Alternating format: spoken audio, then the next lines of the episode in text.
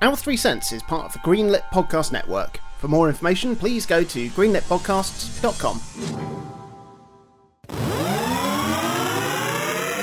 Hello, and welcome to another episode of Our Three Cents, a podcast celebrating what can only be described as the very finest video games. My name is Jonathan Dunn, and I am joined by my childhood friend, Chris Dow, Cyberpunk Adventure. and my adulthood friend, Minty Booth. Can you cut me up an apple? And we are discussing our top 100 favourite video games.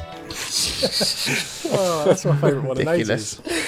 Announcement! Announcement! We are now knee deep in our season two of Our Three Cents, and if you're enjoying this podcast as much as we are enjoying creating it, then please check out our Patreon page, where you can find a whole smattering of brilliant perks that you can pledge your support in order to receive. Such things as social media shoutouts and custom artwork, and some amazing Patreon exclusive content such as deleted scenes and outtakes, and full exclusive bonus episodes, including our most recent one, all about the best boss battles in video games. So if you don't want to miss out on all of that, then head over to patreon.com forward slash our three cents, pledge away, and join in the fun. So, this week we have our number 43s. Bloody hell. But before we do that, it's time to establish a medieval tribunal in the 1400s in southern Europe to uphold the Catholic orthodoxy in the realm. You won't expect this. It's the Spanish Inquisition. Great, yep. That's a good one. The GTA series Oh. was developed by. Rockstar. I'm going to need a more specific Rockstar answer. Rockstar North. Yes, absolutely correct. The answer is Rockstar North. Well done, Chris. That is another point in the bag for you, sir. Fist pump for that one. That's fine. I got the answer right last week, so who is the real victor? Who's counting? I mean, me, it's 31 to 26. I like those numbers. Ah. So, what have we been playing this week? I'll tell you what I've been playing this week. Go on then. I have been playing Donkey Kong Country on the SNES. Oh, you lad. After obviously chatting about the Game Boy Color version last week, which I, I would have sworn blind that it was near identical to the original. And to be fair, like. In, when I started playing the SNES version, I still would have said this looks pretty much exactly the same, but then I did give the Game Boy Color version a go, and yes, the SNES version is smoother and better looking, but I, I'm still really impressed with the, the Game Boy Color version, and it is it's been nice to uh, to play through that. Obviously, I've been playing a lot of Animal Crossing. Of course. Yeah. Of course. We've had a fishing tournament, and it's well, it's Bunny Day today as of as of recording this. So I've uh, managed to get some some bunny goodness and do some fishing and get some more things. And yeah, I'm currently just just pottering around my island, making it look pretty. It's lovely. We also had, obviously, people won't be aware of this. It was my birthday in the last week. It was. And Jonathan, you very, very nicely hosted me a, an isolation birthday party uh, on, on your island in Animal Crossing. And it was the absolute highlight of my day. So thank you very, very much for that. It was lovely. Well, you're very welcome. It was it was a lot of fun. It's amazing how much stuff you can actually do in the game if you put a bit of creative thought into it. Such uh, such party games included. What's in the hole? Loved it. What's in the Hole is just one of my favourite games in real life. So to see it recreated so lovingly on this wonderful game that we've been playing, well, it, made, it made it feel like it was my birthday as well. I, uh, I put a riddle on the bulletin board to guide Chris on a treasure hunt. very exciting. Which you uh, you did manage to find. That was good. What else did we do? We did oh we did some actual gambling. We did. So using the using the color wheel item, which is like a wheel of fortune spinning wheel that lands on a number between one and eight. I then made different colored numbered tiles to go on the floor.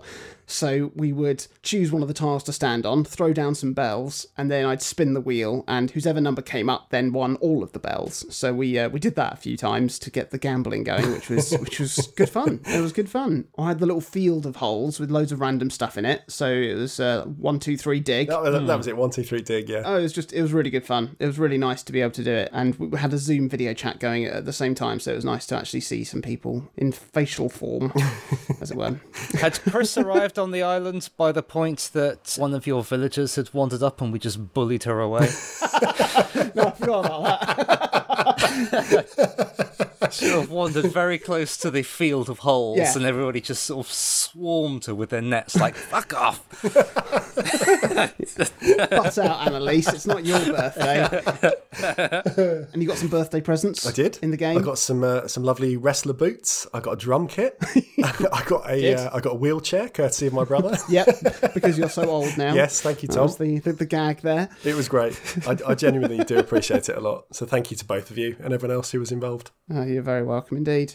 How are you getting on in Animal Crossing, Minty? Well, I'm very pleased to announce that I did all the Bunny Day recipes, so I am now the proud owner of zero Bunny Day recipes, but I have the capacity to make the Bunny Day wand. Ah, yes. I shan't, but I can if I wanted to. and tomorrow, the big event is that I've got Keek Slider coming to my island to Keek? do some sort of some sort of concert, some sort of pop concert.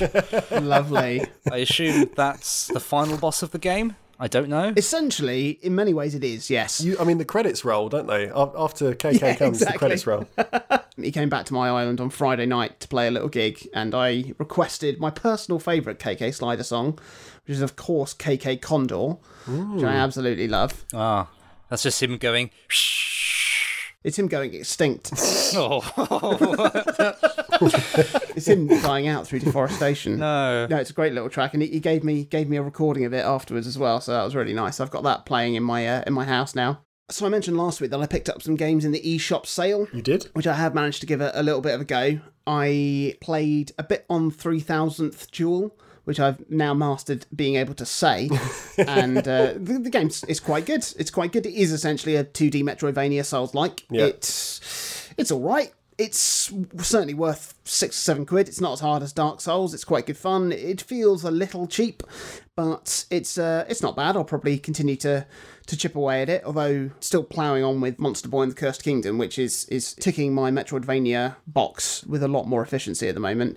The other game that I played was Roundguard, which is this like roguelike dungeon crawler Peggle type game, which again I've enjoyed, certainly. It is exactly what it says on the tin. It is a roguelike dungeon crawler, and you play it in the same way that you would play Peggle. It doesn't really have much else to it other than that, and, and it's good. It, it works really, really well. I mean, Peggle is great fun. It's it's satisfying setup. I'm not entirely sure that it works in the roguelike framework because an element of games like Peggle or in real life like pachinko style stuff is the fact that it is partly based on luck rather than skill. So it doesn't matter how many times you play it, there is going to, always going to be an element of of luck to, to whether or not you make it through and, and, and where you bounce. And I think it's less less to do with skill and getting good and, and getting further. Plus, it seems like the items that you unlock to take forward at the end of a run, you get an item at random to then start your next run. From what I've worked out, yeah as opposed to like accruing permanent upgrades, which I thought you would do, which I thought would, would probably be be better because then you kind of get you know get tougher and be able to sort of reach further levels and all of that. So yeah, so w- without that sort of sense of overall progression, it doesn't quite have the sort of play one more round ability that something like say Binding of Isaac does or Dead Cells does yeah. because you know it's well I know I'm going to go through pretty much exactly the same experience again and if I do get something out of it I'll only be able to use that once and it's yeah, but it's but it's good, and I, I, can see myself certainly playing it a bit more. Maybe we'll see. Uh, I know that you've you've played it as well, Chris, didn't you? You picked it up. I, I have, and it's a game that I really wanted to like a lot because I'm I'm a huge fan of Peggle. Peggle was a series I really really like, and for like big chunks of the time that I've played Roundguard, I, I have enjoyed it, and and it's been fun, and, and that's been the case. But and this is like a big underlined but there are some things I think it does that that really don't work. And and like you say, some of that comes from its use of like that sort of Peggle framework within the the roguelike thing. But but one thing I think I disagree with on, on what you said about kind of the luck of something like Peggle, I, th- I think there are elements of luck to any game like that, obviously, but also you you can play Peggle with quite a lot of precision the more you delve into it. Yeah. And that that comes basically because the, the shape of every single peg or obstacle in Peggle is readable because they have a hitbox that is essentially the edge of the item is that's where the hitbox is and, and that determines collision. And it means that you can sort of think really carefully about okay if I bank a shot off there I can probably get it in the free free ball bucket at the bottom or I can try and bounce across the stage and hit that thing with the same the same shot. And with Roundguard that's that's not really the case because so many of the enemies and obstacles are not round or, or not symmetrical. They're certainly not guarding anything. yeah, exactly. And, and because of that, their collision edge, I don't think is very well communicated. Like I would imagine they still have a central circle that essentially is, is what is read from, but it's very hard to then play to that because you can't really see it. You, you don't know what you're aiming for. Also, the, the other thing that has frustrated me is that I think Peggle was built with a level of care that a procedurally generated map just will never compete with. Yeah. So all stages in Peggle, they normally have like a lovely piece of art in the background, and again, the obstacles and the pegs are kind of laid out in a way which like accent certain parts of that background. Uh, they have peg arrangements that give opportunities for like almost fairground thrills, like around almost like a slide or a loop. Yeah. And hitting those, it's like it's really satisfying. Yeah. You get a little thing pop up to say, "Oh, you're great," and and you really feel like you've you've done something cool. And Roundguard can feel a bit slapdash. So some of the layouts almost look like they're going to do that. But because, again, the shape of them is not that clear, you can sort of fire a shot as if you think it's going to roll round and it kind of just bounces awkwardly because it, it doesn't have the same sort of clear collision detection that Peggle does. Yeah. Lastly, and then I'll stop whinging, performance on the Switch is not that great. And, and, and this is not a huge issue, except it has that issue sometimes where Binding of Isaac does it as well sometimes, where you have a player build that will basically exceed what the game expects so in one stage i basically i had enough upgrades that i took one shot hit one peg and it then went on to kind of connect with almost the entire stage in one go Yeah. and and because of that area of effect it basically just broke the game Yeah. uh, and the whole thing just froze completely like nothing updated on screen for about 20 seconds Oh, wow. and because of that like i could i could hear the audio going so i knew it was still doing something i didn't want to turn it off Yeah. but I could tell like it, it is seriously struggling at this point. And worst of all, far more heinously than just a freeze like that, the game crashed on me just as I beat the final boss of a run. Oh. Like two hours of a run, gone, all progress gone. Didn't have an auto save from any point in, in it, Oh. and that was hugely frustrating. Yeah, that's that's that's rotten. And I, I messaged the developers on Twitter. Have they got back to you? They said a patch is in certification, so it should be out in the next few days. Hmm. But as with lots of things at the moment, kind of world events are, are just delaying everything. So it, it is on the horizon and it's meant to sort out some of these problems. But I don't know, it sort of took the wind out of my sails a bit to actually get back and, and, and play it more. Yeah, yeah, I can understand that. So what I'm getting from this is that you're just a little bit pissy because you're too good at the game. Uh, basically. I'll say this now I, I have beaten Peggle 1 and Peggle 2 beating every stage, knocking out every single peg. like, I spent a lot of time at university playing the first Peggle, and then when I'd graduated and I was home playing Peggle 2.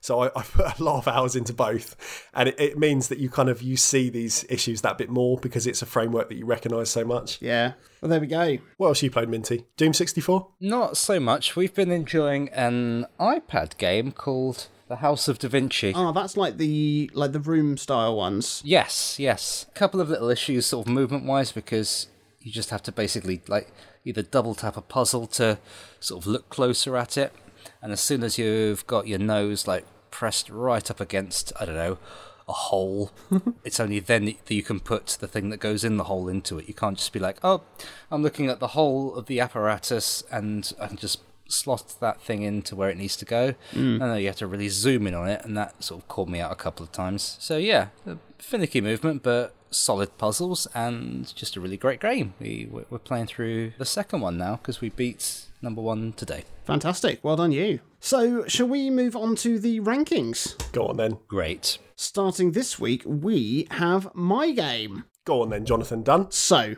my game this week is a remake of a childhood favourite of mine. Ah, I've spoken before when we've mentioned some remakes about how when you play one, you'll often think that they're not that massively improved as the image you had in your head playing the original game when you were a kid, like rounded all the rough edges and, and created a whole world of atmosphere around the pixelated graphics and low console power. is this the Game Boy Color release of Donkey Kong Country?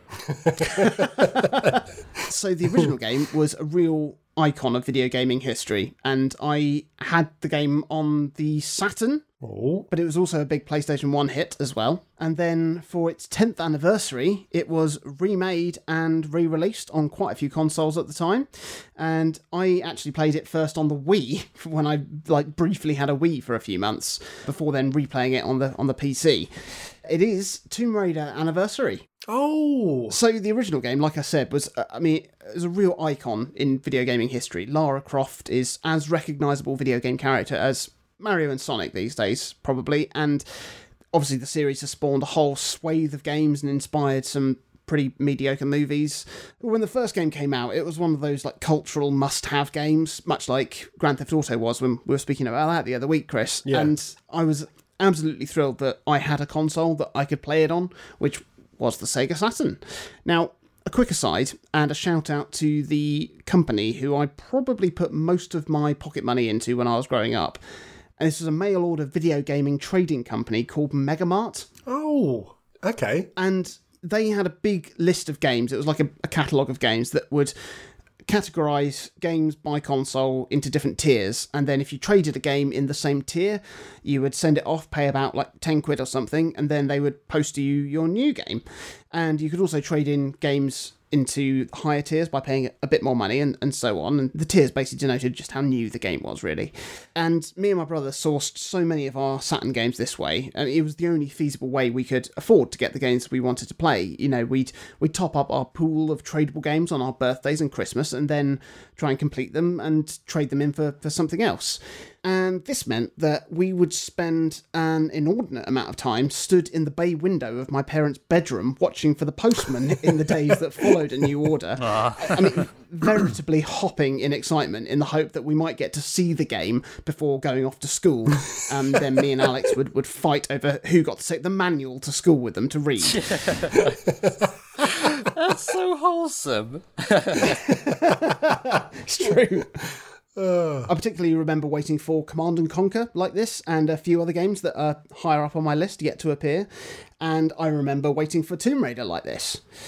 So, for those of you who don't know what Tomb Raider is, it's a third person action adventure game where you play as the intrepid archaeologist Lara Croft hunting down some legendary MacGuffin, usually. In the first game, you're hunting down the mythical Scion of Atlantis, and you explore a whole host of different levels in a whole host of different locations around the world. You start exploring the caves and tombs of deepest, darkest Peru, although Paddington Bear is nowhere to be seen. Lots of wolves and indeed dinosaurs are. Naturally. Before you're then transported to Greece and explore, among other things, the Colosseum and the Palace of King Midas, before going to Egypt and exploring the tombs of the ancients before heading to Atlantis for the final few levels of the game. It sounds like something I made up in our April Fool's episode, but it, it really is a phenomenal international adventure and one that I actually never completed in the original game because I found the later levels of the Egypt section both very tough and very scary. I mean, all in all, I found it a pretty scary game, and, and this was down to the atmosphere that it created. It was very sparse, and just the opening level, the first level, it was it was quite chilling, and there was a lot of just atmospheric noise, and it meant that if you heard like a bat or something, it echoed around you, and it was chilling. I mean, there were also like jump scares as certain enemies would ambush you. I mean, I was emulating the original yesterday and having a bit of a play on it, and I, I still got shivers up my spine in the first level when the music starts when the first wolf ambush happens. I mean, like you just get this. I mean, it's absolutely terrifying, and and, my bum hole puckered as if I were ten years old again. like a Pavlovian response. Veritably slobbering to the ringing of its lupine bell. So I mentioned it in the recent Patreon exclusive boss special episode.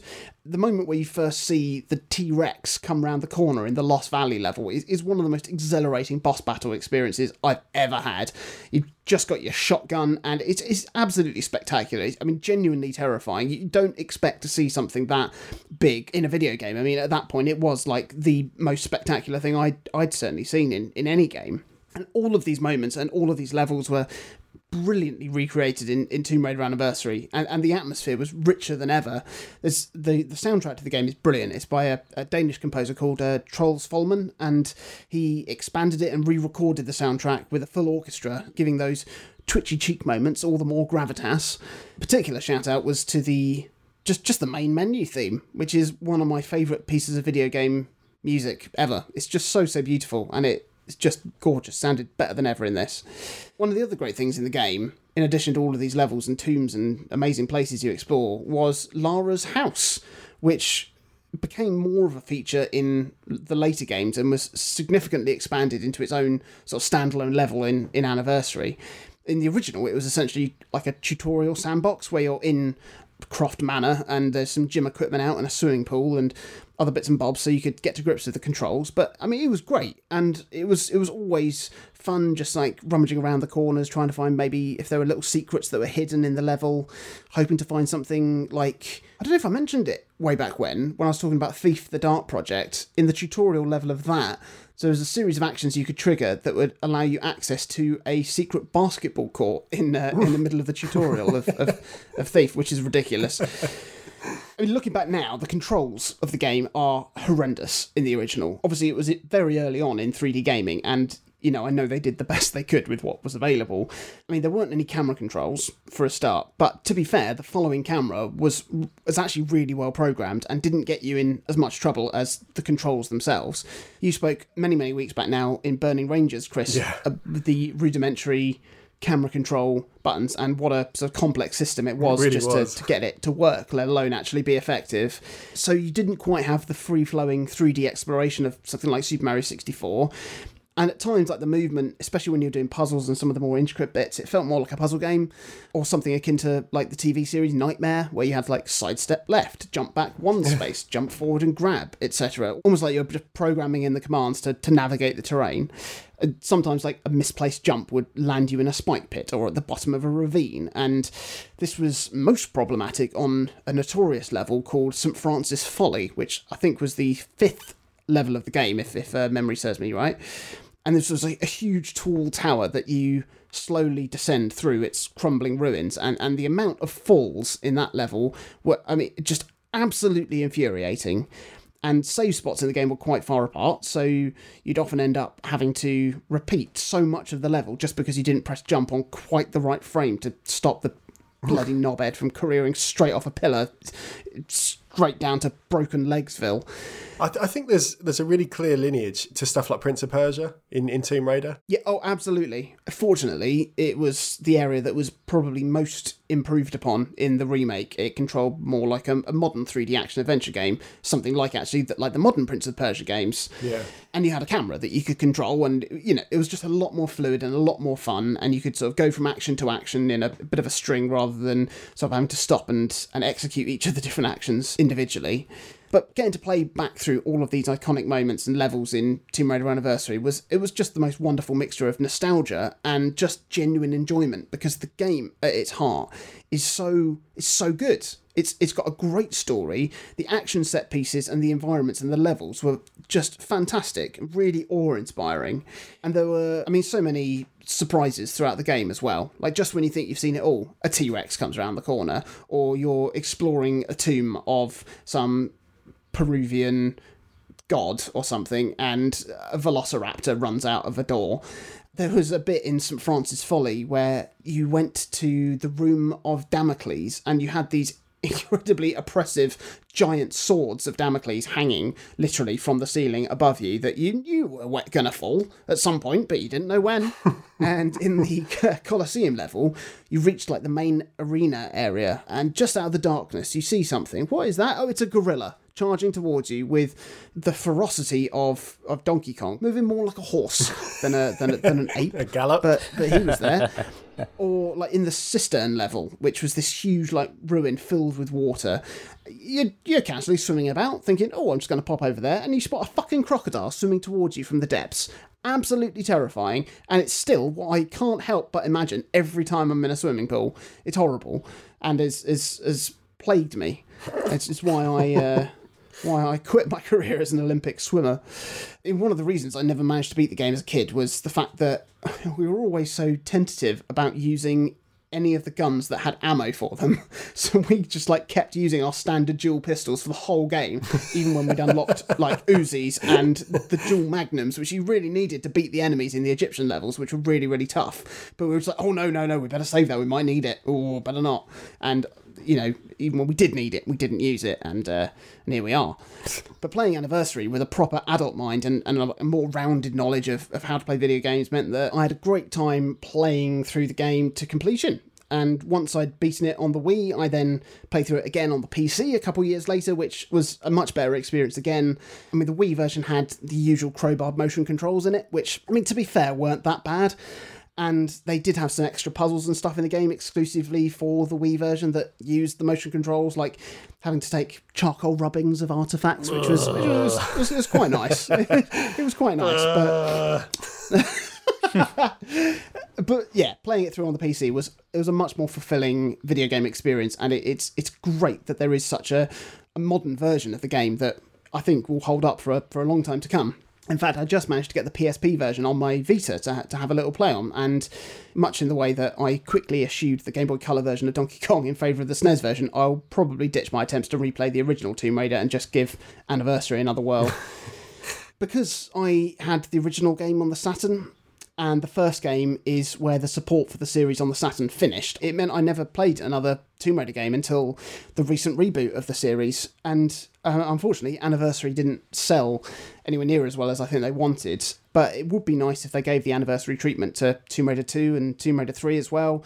But I mean, failing that, I'll probably get around to emulating the originals of those in time. Probably. Why not? Why not? But there we go. Tomb Raider Anniversary is my 43rd favourite video game of all time. Do you want to have a guess as yeah. to why I never made any progress in any Tomb Raider game? Too scary? Too scary.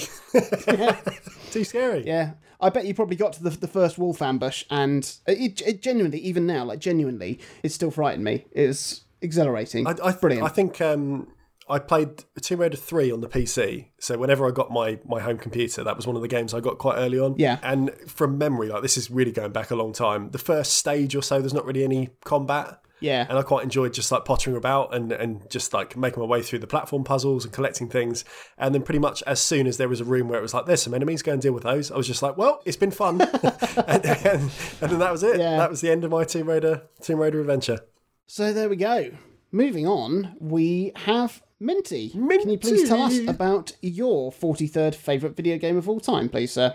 I don't know if it's just a case of my becoming old and miserable, or something to do with video games slightly homogenizing as developers realize what sells and milking those formats for everything they're worth, but I haven't really felt thrilled by a video game for years and years and years.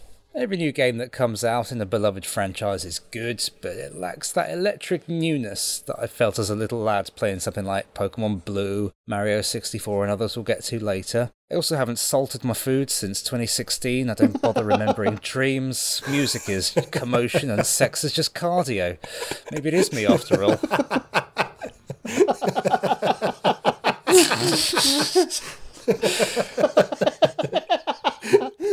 oh gosh. Speaking of homogenized video game genres, online shooters. Ugh. We love them. Ugh. I remember playing Halo 2 at a friend's house about 15 years ago. My hands more accustomed to deft menu navigation and the slow burn of JRPG exploration and exposition would continually fail me as snipers, rocketeers, and sword wielders would continually slaughter me repeatedly every match. I was terrible at it, even though it was very fun. But that headset and the voices that would spew out of it. Good lord. Good lord, man. More toxic entities than a dish sponge. I was in high school. I played video games to escape that shit. We should have just stopped at LAN parties when it came to the need to communicate with other people. Shout across the room at a friend to take the West Tower or whatever. Just leave it at that. Don't give some knob in Florida the means to call me a jackass because I drove the warthog into a wall. well, guess what, Tyler? I'm probably more happily married than you will ever be. what game was I talking about? Uh, yeah. So yes, uh, this week I'm talking about a game that took the idea of online shooting, removed all the avenues of horrible human interaction and replaced the kill others with paint the floor to win. Yes! Ah, wonderful. A game that we first saw in Nintendo Directs, which just looked like a console specific shooter with a technicolor aesthetic, deep as the puddle you created with your ink guns. Bit of fun, and that's it. Oh, but how wrong we were.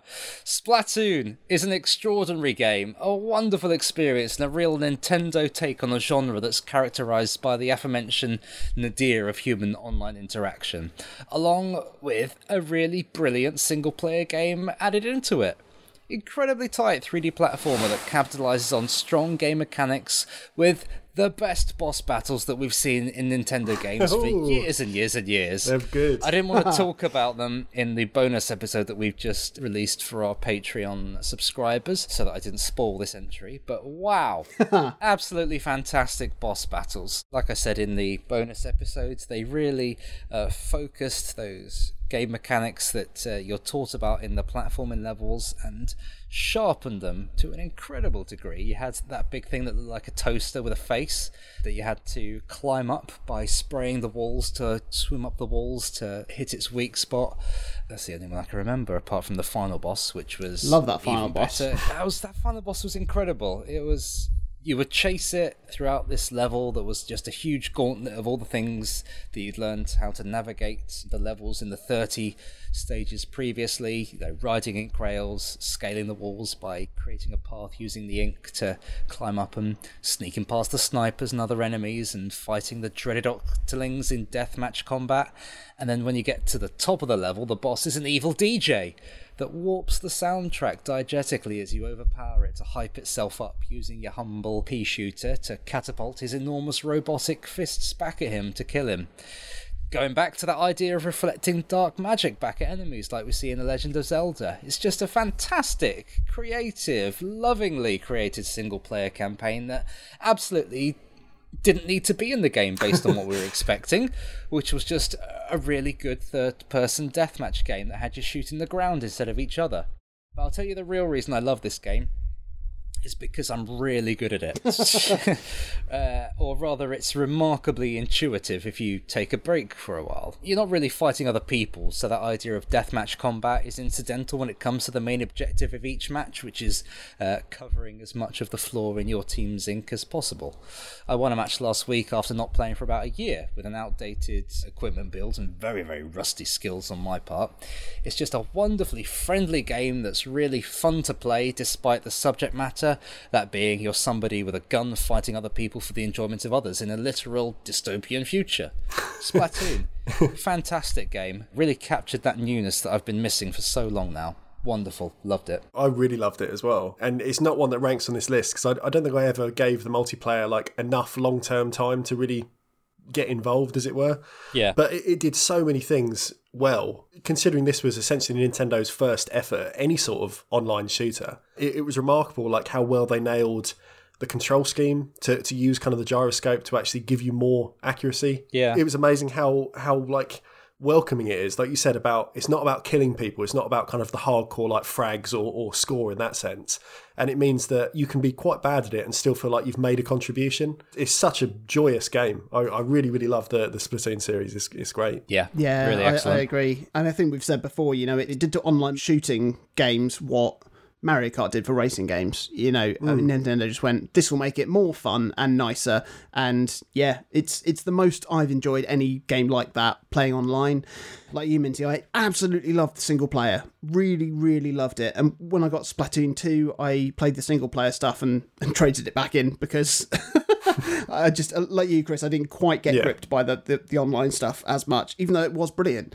I enjoyed the online stuff on the first one mainly because it was when me and you were living together, Minty. Yes, and so we would watch each other play, or we'd it, more than we'd play with each other and that was that was great i loved watching you i remember i remember like a couple of days after it came out and i remember you coming in and, and saying to me just like you know I think I'm shit hot at this. and, uh, and, it was it was such an out of character uh, display of, uh, of of not confidence, but certainly arrogance that uh, I, I, knew I, I, knew it must be true. yeah, yeah. Oh, great memories, lovely memes. So, lastly but not leastly, we have Chris. Can you please tell us about your 43rd favourite video game, please, sir? I'd love to today. If you asked me what I thought about FIFA games generally, I'd say with a big deep breath preceding it, they're they're fine. they're fine. And, and if someone says to me these days, like if I'm at a friend's house or a party or whatever, do you, do you want a game of FIFA? I'd probably say, yeah, okay, in, in just a kind of like total non committal sense. And then the first thing I would ask though is, how do you change to uh, alternative controls? because the only football series I've ever truly cared about is Pro Evolution Soccer. Ah. Now, the, the first Pro Evo was another one of what I've mentioned before the holy tetralogy of games that came with my PlayStation 2. Oh, yeah. So, me and my brother that Christmas, like I've said before, we, we've had Grand Theft Auto, that's been on the list already. We've had Time Crisis, that I had Time Crisis 2 on the list. And now we have the third one from that group, which is Pro Evo. Now, the particular entry on my list actually goes to Pro Evo 6 on the Xbox 360 for reasons I'll go into in, in, in a little bit. But I do have fond memories of pretty much the entire series up to that point. Now, FIFA as a series of football games has always been obsessed with essentially aspiring to like the gloss and glamour of, of Sky Sports style presentation. Yeah. And and it was always FIFA that had the team and player likenesses. It was FIFA who had commentators you actually recognised from TV rather than kind of like local radio. Uh, they had the money to do all this stuff. And, and Pro Evo would rarely include more than maybe one of these things in, in its yearly update. But it always seemed to beat out FIFA, at least back then, in terms of just pure gameplay and enjoyment until the late noughties. Pro Evolution Soccer was slick, it was fast, and, and it straddled the line between slightly more arcadey action and simulation really effortlessly. At its most simple, I think Pro Evo was always fun, even in like the fallow years when FIFA may have secured the, the lucrative World Cup license, but it was still Pro Evo that, despite not having the flash or the glamour, it was so much quicker to play. It was never as sluggish as FIFA felt back then. Now, I, I played Pro Evolution Soccer for years against my brother on the PlayStation 2, and we would play competitively, even though I was absolutely shocking at the game and he was some like digital footballing lord. the, the one and only time that I ever beat Tom was uh, after I'd ground out a nil-nil draw at the end of uh, extra time and then it went to penalties. And when I sunk the winning shot, I leapt out my seat just as Tom smashed his controller into the floor, sending like pieces of DualShock all over the lounge. uh, and it remains the sweetest victory of any competitive game I've ever played, because it was Excellent. it wasn't just a sense of like oh we've been trying for a few weeks and I finally tipped the balance. This was like five years, like playing Pro Evo, like not consistently but on and off that whole time. And I honestly don't think I won a game prior to that against him. Now, fast forward to the Xbox 360, and Pro Evolution Soccer 6 would be the first entry of the series in full high definition. And that game had a yellow cover showcasing Brazil's Adriano in a glowing international kit, uh, and for me remains absolutely iconic. Like, it made sense naturally that Adriano in this game was absolutely unplayable because he was the cover star. And my only comparison point really for that is when my brother and I played FIFA 11 years later, turned the stats of all of our players to 100, and then won a game as Man City 98 0. like, every single shot went in. You, you cannot be dispossessed. You're quicker than every other player on the field. Now, Pro Evolution Soccer 6 featured achievements, as games did on the 360, and it released at a time when I was obsessed over gamerscore, like above all else in video games. There was kind of like a four or five year period where I'd play absolute dog shit just because it meant that my gamerscore would go up. And I'm, I'm pleased that I, I got out of that phase, but at the time that was what I was doing. And, and me and Tom at that time, we milked all 1000 gamerscore from Pro Evo 6, which meant that we had to beat every single league, we had to beat every single cup, and we also had to win 100 games online. And this goes back to this idea that using Adriano for this task was key. Yeah. Um, so playing online, there was no other choice to make on the team select screen outside of either Brazil or Inter Milan. If your opponent chose a different squad, you were almost guaranteed a win. if you both chose a side that featured Adriano, it became like a battle of wits. Like, who could feed their man first? How audacious are you feeling? You're going to shoot from 40 yards? Fair chance of a goal, top bins. 50 yards? Fair chance of a corner? Might as well give it a blast like people often talk as well about um, like shithousery in, in modern football, and and it's basically just players doing their utmost to wind up the opposition or, or opposition fans. And Pro Evo Six online, I think, is the first time I'd say I was conscious of this football specific trolling, even if the term hadn't really been coined yet until a few years on. If you scored a goal, you controlled the replay, And it meant that sometimes you could be magnanimous and quickly restart to give your opponent a bit of respite and, and let them try again. Or you could just be an absolute prick and, and run the full 60 second timer down, just rotating slowly around Fabien Barthez's eyes as an Adriano rocket sailed past his eye line. it, it, was never not funny. in, in every game we played, every goal gave you the opportunity to be a dick. And it was, it was always, always funny. The game's online servers for the time were, were pretty functional, like most games played okay but it was still a time when not everyone had good internet. You know, we're talking like broadband was was mainly rolled out across across the country, but that wasn't the case everywhere. So sometimes you'd have games that were pretty ropey. And at worst, this would mean that, that games could hang, forcing you just to restart the console completely. Now, players realised pretty early on, as we did, that if you quit out of a freeze, you'd get a loss recorded on your profile. And if your opponent quit, you'd get a win. So we found that grinding out 100 victories for the trophy and, and the achievement wasn't easy, but it did bring me kind of like incalculable amounts of joy knowing that a few of those triumphs came from from winning these online stalemates. Yeah. As soon as the netcode would fuck up, you'd always get an Xbox Live message calling you a cheater, which was lovely in itself, uh, which made it all the yeah. sweeter than one particular game, it, it, froze. We got the message. Someone kind of sent us a load of abuse, and then we left the console on overnight, meaning that the accuser's Xbox was physically just held hostage for, for almost 24 hours and, until they disconnected the next morning. And again, we had like a string of messages across Xbox Live, just like the abuse uh. ramping up and up. And it was like, well, I've got nothing else on today, so I, I can afford to do other stuff. Uh, it's great. It's really, really great. I love Pro Evo 6 so, so much for these memories, and it remains the only modern sports game that I've bothered keeping in the last decade or so. So, out of all the games I've still got now, the, the thousands of games on shelves, Pro Evo is one of the only ones I've kept. And it's unlikely that I'm ever going to really pull it out to play that much, but it feels like it's a talisman of how good games can be with the right setting. Yeah. As a final little story, when I first graduated, you might remember this, Jonathan. I'm sure I told you at the time. I, I moved home from from university, came back to Kent, then through a variety of kind of iffy decisions, moved in with a girl that that didn't work out, but that's that's that's another story, not particularly relevant for Pro Evo. But within a few weeks of living together, first few weeks, we got robbed, and I basically had all of my consoles and games and technology stolen. So overnight, I lost my 360, my PlayStation 3, my PSP, my DS, my MacBook, just everything gone in one hit. And for a, a, good while, the, the only thing I had to play was a PlayStation 2 that my good friend Gene Limbrick was nice enough to send down to me. Good man. And alongside that, I bought a copy of Pro Evo 5, so going backwards in time, because I'd always already played a lot of 6 at this point. 5 being the final sort of pre HD entry of the franchise. And for, for weeks, my routine was essentially I would cycle to the library in the morning to apply for jobs, as I had no money. I had no internet, I had no employment. Then I'd cycle to my parents' house to, to scrounge some lunch. And then almost every afternoon, I'd either go to the gym with my brother or he'd come over and we'd play Pro Evo for an hour or so. At the time, there was there was no Adriano screamers because I think the, the cover stars were Henry and John Terry that year. John Blood. you, I'm sorry, you cannot put John Terry on something with with Thierry. Yeah, the two of them. Oh, awful, I feel sick.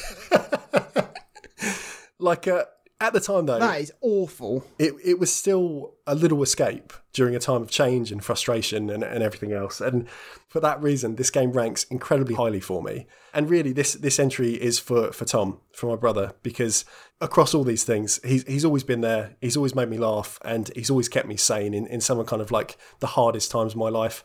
And Pro Evolution Soccer, I think, has run through a lot of those memories. Yeah. So yeah, forty three, Pro Evo six Adriano. Amazing. That's wonderful. I love it. So there we have it. Another three games. First of all, we had Tomb Raider Anniversary. And then we had Splatoon. Before finally, Pro Evolution Soccer 6.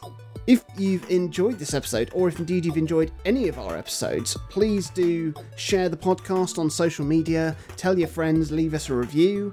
If you want to get more involved in what we're doing, then please check us out on Facebook, facebook.com forward slash our three cents, and chat with us. You can ask us questions that you might like us to answer in future episodes, or you can take us to task on our opinions about these games, or just let us know what you're playing. You can even reach out to us individually. You can find me on Twitter at Jonathan Dunn. You can find me at Chaz underscore Hodges. I'm Clement underscore Boo. And also, don't forget to check out our YouTube channel, which Chris has been populating with some fantastic video entries. A little series called Hard Drop, chronicling the history of various Tetris spin off games that you may never have heard of. It's really, really good. I'd highly recommend it, and there's some more video content coming all the time, so subscribe to that as well, if you please. And if you really, really enjoy what we're doing, please do check out our Patreon page, patreon.com forward slash our three cents. Pledge a little bit of money to help us keep growing the podcast and, uh, and doing more and we will see you next time for our 42nd favourite video games of all time. Zidane. Zidane? He's a good guy. He is, unlike John fucking Terry. Cunt. In this quarter on the Greenlit Podcast Network, Chris Sims and Matt Wilson. And in this quarter, VHS oddities, confusing animation, and modern not so classics. Plus snacks, movie fighters. We watch movies and beat them up. Video Death Loop is a podcast where we watch a short video clip on loop until we just can't take it anymore. Along the way, we'll try our best to make each other laugh and to hold out longer than the other guy. You can jump in on any episode, no need to worry about continuity. Check out Video Death Loop on the Greenlit Podcast Network with new episodes every Friday.